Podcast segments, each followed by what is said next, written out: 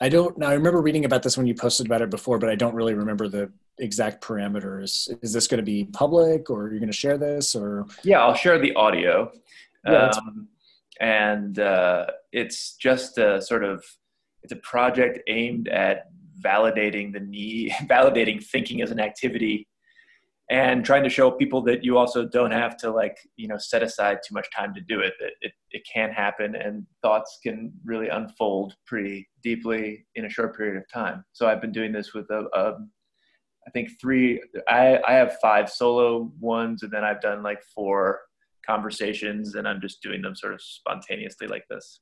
Cool.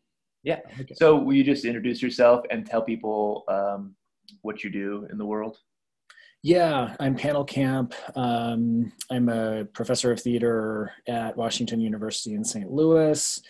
Um, I teach theater history. I'm teaching a class on contemporary comedy right now, stand up comedy. Mm. And I work, my research is on um, 18th century, mostly France, and the sort of uh, points of intersection between theater history and intellectual history or the history of philosophy. So yeah, that's the sort of profile in a nutshell. Great. Well, what is what would you like to think about?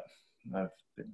Well, I I have been um, mulling over uh, questions related to my current book project, which is on social theory and performance. Mm. Um, and I have not had as much writing time as I wished. And um, I am finding little bits here and there to work on chapters, but I'm still in the place where I'm kind of trying to formulate the big questions and um, put parameters around it as well. So the the question, the sort of uh, general description of the project is what is it in the history of social theory um, that is deserves to be understood as the background of what we now think of as performance theory?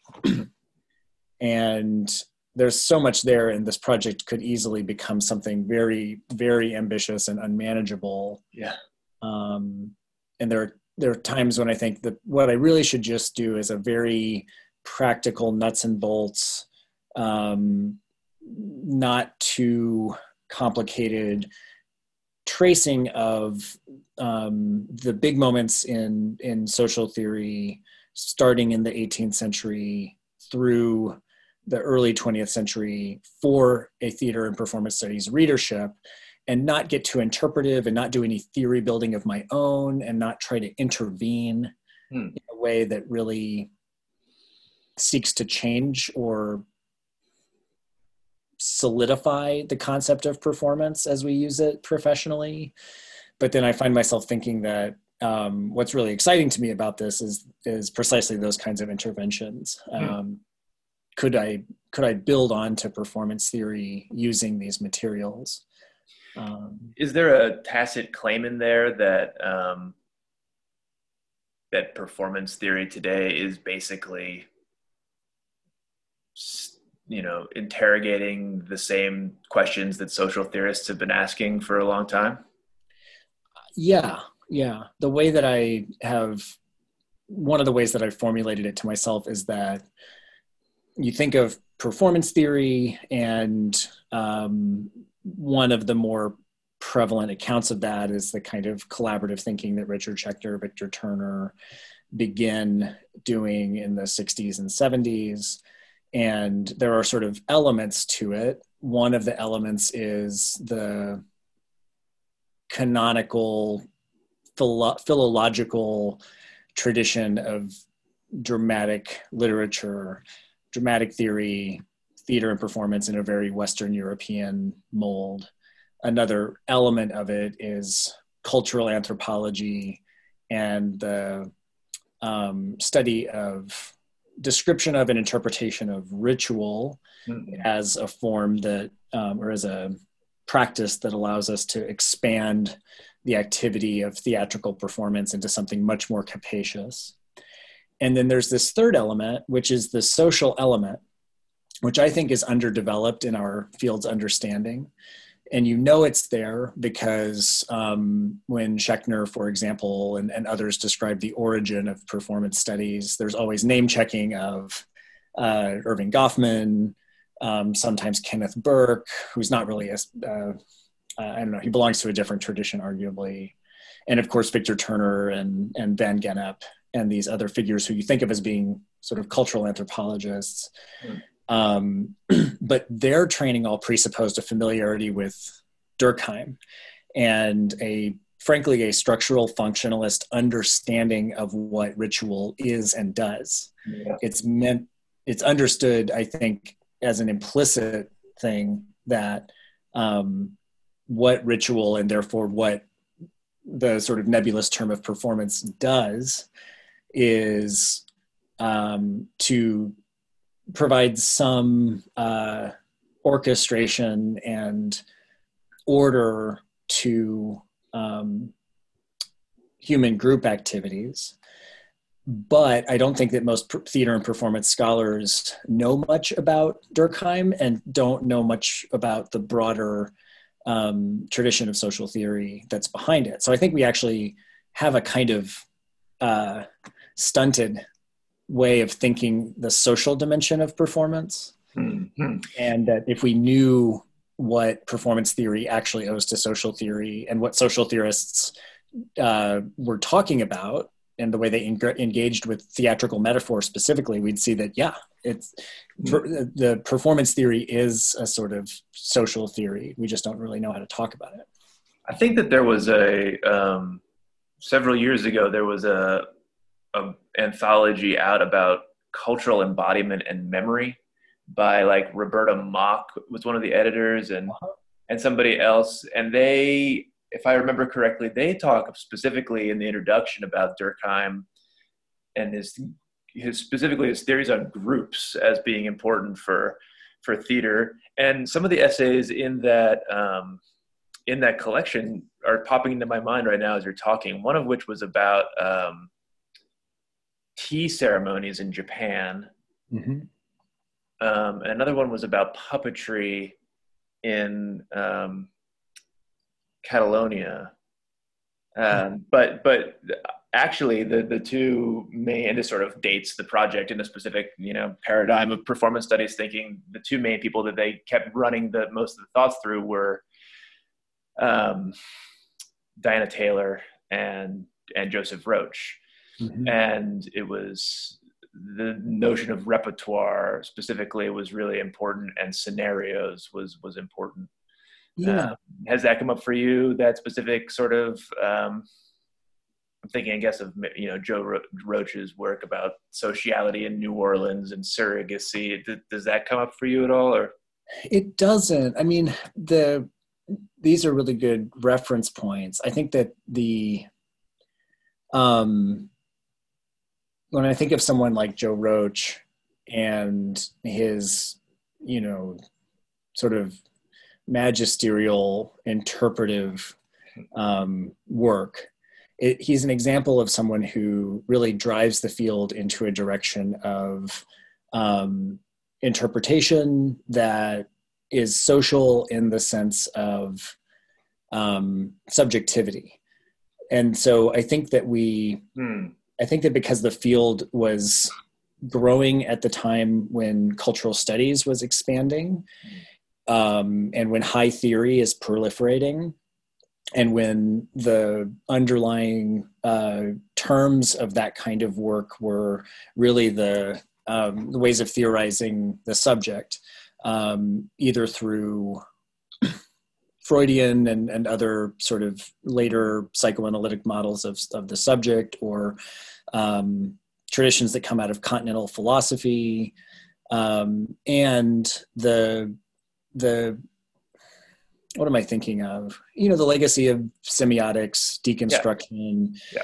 Um, very fine grain, very deep and evocative and generative interpretations of texts to me that is uh, exemplary or, or is um, that that describes Joe Roach's work very well and his contributions to the field have been you know immense but I don't think that he thinks on the level of the social system. Mm-hmm. And it's not to say that he, you know, is sort of lacking or mistaken in anything that he claims in particular in the way that he can coordinate um, really evocative interpretations of historically and geographically distant phenomena suggests that it's not just a kind of um, very narrow view of an object that only relies on a kind of subjective encounter with something individual. Hmm. Um, it's not that he doesn't have the capacity for it, he certainly does. But there's a, a way that I think our habits in the field um, shy away from structuralist interpretation and shy away from hmm. um, conceiving of humanity as a big system in the way that the um, sociological thinkers, or I should say, I think social theorists like Durkheim, Marx, Weber, and others um, did. So that's a good point. Yeah, I mean that's really interesting to make that distinction, and I haven't I haven't come across anybody who makes that distinction, though it seems very important to make. Um, well, there are. I mean, the thing is that these social thinkers are sort of they're all over our work, and Schechner is a very good example of someone who is actually building concepts that are attempting to take uh, the interpretation of, of discrete performative or communicative phenomena and explain the way they have a broader impact in the social realm. But I don't feel as though Schechner was a particularly effective theory builder. I think he's very good at sort of elaborating concepts that are very exciting and that open up texts in new ways. But um, the I think our, our the field's uh, capacity for thinking on the level of the social system is a little bit hmm. attenuated. Mm-hmm. Um, and my hope would be that if we can build those, build up our understanding of um, what social theory has taken from theater as a concept mm-hmm. on the long view, that that type of thinking will be more ready at hand is there a Hobbesian dimension to like social contract into like nascent understandings of of the social and liberal is liberal thinking and liberalism and then into like the racial dimension of that in the United States via people like Charles Mill. Is that is that line in your yeah I mean Hobbes and the sort of um uh late 17th and, and 18th century tradition of liberal political thought is significant in that it's often identified as being one of the precursor fields to social theory per se. So one of the one of the accounts that of um, social theory as an independent intellectual tradition would make the distinction uh, with someone like Montesquieu, which is that prior social thought in the West had generally been on the level of the state. It had been political theory and theories of uh, governance and, and designs of states. And Montesquieu uh, is, I think, interpreted by people, including Durkheim, as a moment when, uh, contra people like Hobbes, um, there it's possible to think of history and think of large of people um, as being systems in a way that's independent from the prevailing uh, state governing or state organizational effects. Hmm. Um, so I do in the in the you know being someone who works on the 18th century, I've started in the 18th century and I've done some research on Adam Smith in this vein of of reading him as a social theorist, and I'm working on Montesquieu and Rousseau mm. now. These are all people who are prior to uh, Marx or prior to the French socialists uh, that Marx was was familiar with, um, and so you do start to get the you know certain uh, elements of social thought that are different from what you would call like political theory during the time. Mm-hmm. So yeah, so I've been reading um, Althusser, Althusser's book on uh, Montesquieu and Rousseau and Hegel is great. Um, I'm trying to build the pathways from 18th century liberal thought into Marx. Hmm. Um, That's really interesting. I mean, there's also Mill, I'm, not, I'm not terribly familiar with actually, and I don't know. I mean, the, in terms of the racial component of social um, life and uh, uh, social systems, uh, Du Bois is the person who I'm imagining will be a very important figure in this book.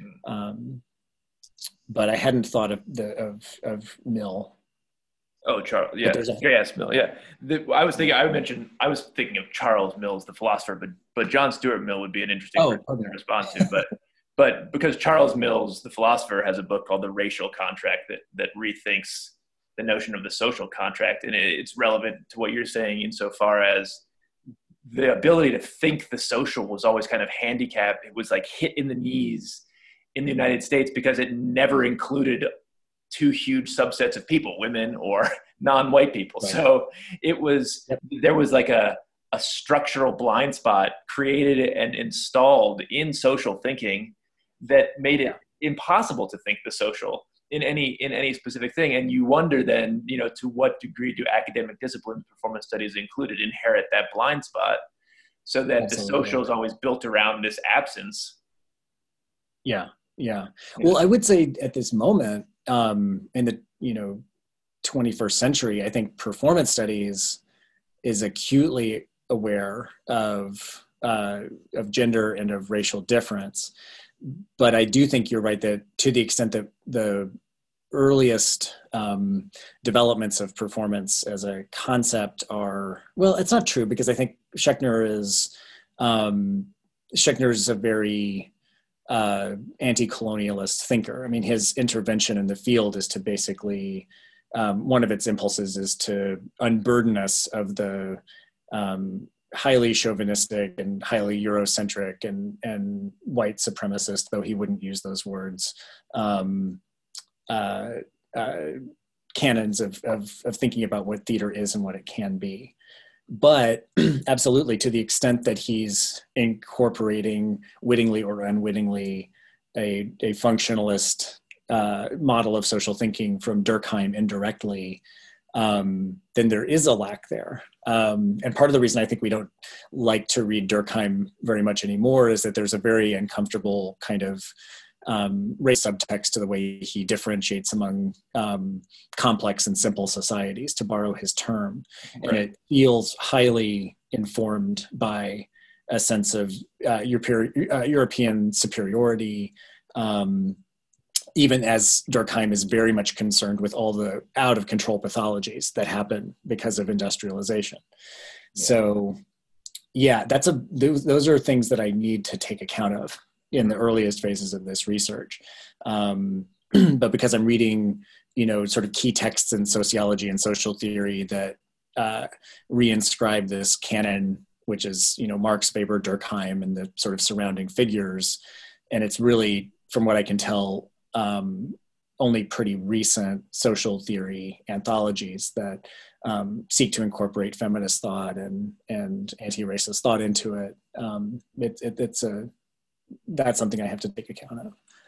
Yeah, well, it's fascinating. I mean, I can, like you said in the beginning, I can see how it could go in so many directions at once and be sort of a multi-volume thing. But, but you know, it's not, it's not a, it's not a, it's actually a really interesting idea to think of it as like a kind of ongoing encyclopedic project that people can add to because that's kind of what the system is that you're you're seeking to describe something that is quite large and always if not growing always sort of like becoming bigger as we look at it more closely yeah i think i it's it's weird to just have a couple of chapters drafted but then also have this sort of very large project in my mind where the, the distinctions or the sort of breaking points that I've imagined would be, oh, possibly this is a two volume thing. Possibly there's classical social performance and classical social theory that goes up to say Durkheim or perhaps up to Goffman, since that's the one of the first figures that most people in the field will have will have a working understanding with who's a sociology or, or sociologist or social thinker. Um, but then I've also and then there could be a second volume which would be contemporary or 20th century social theory or whatever. Hmm. Um, but then I've also wondered if maybe I should do a more bare bones comprehensive intellectual history and then try to build a theory try to actually build a theory of performance that helps cut through some of the ambiguity.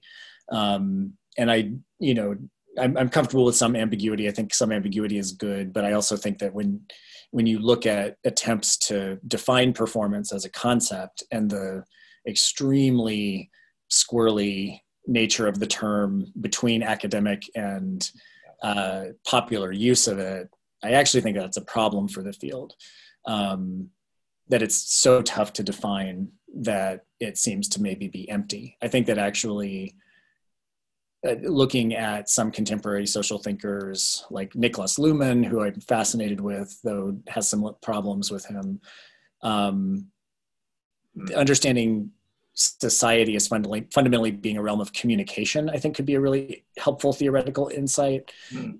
Most classical social theory is built on the notion of action, um, following Max Weber and. Talcott Parsons. But what if we thought of, like Niklas Luhmann, performance and, or, or like Niklas Luhmann, understanding the movement of everything social as being effectively communication rather than action and conceive of performance as a mode of communication mm. as opposed to a mode of action or as opposed to nothing definable. Yeah, or as both and in which case it, it's like a new register to look at it. Yeah. As yeah that's really that's really great. Hey thank you for thinking through that. I, I very much appreciate I'll stop the I very much appreciate the questions and the opportunity. I'll stop the recording and then we can just talk a little bit more. But yeah,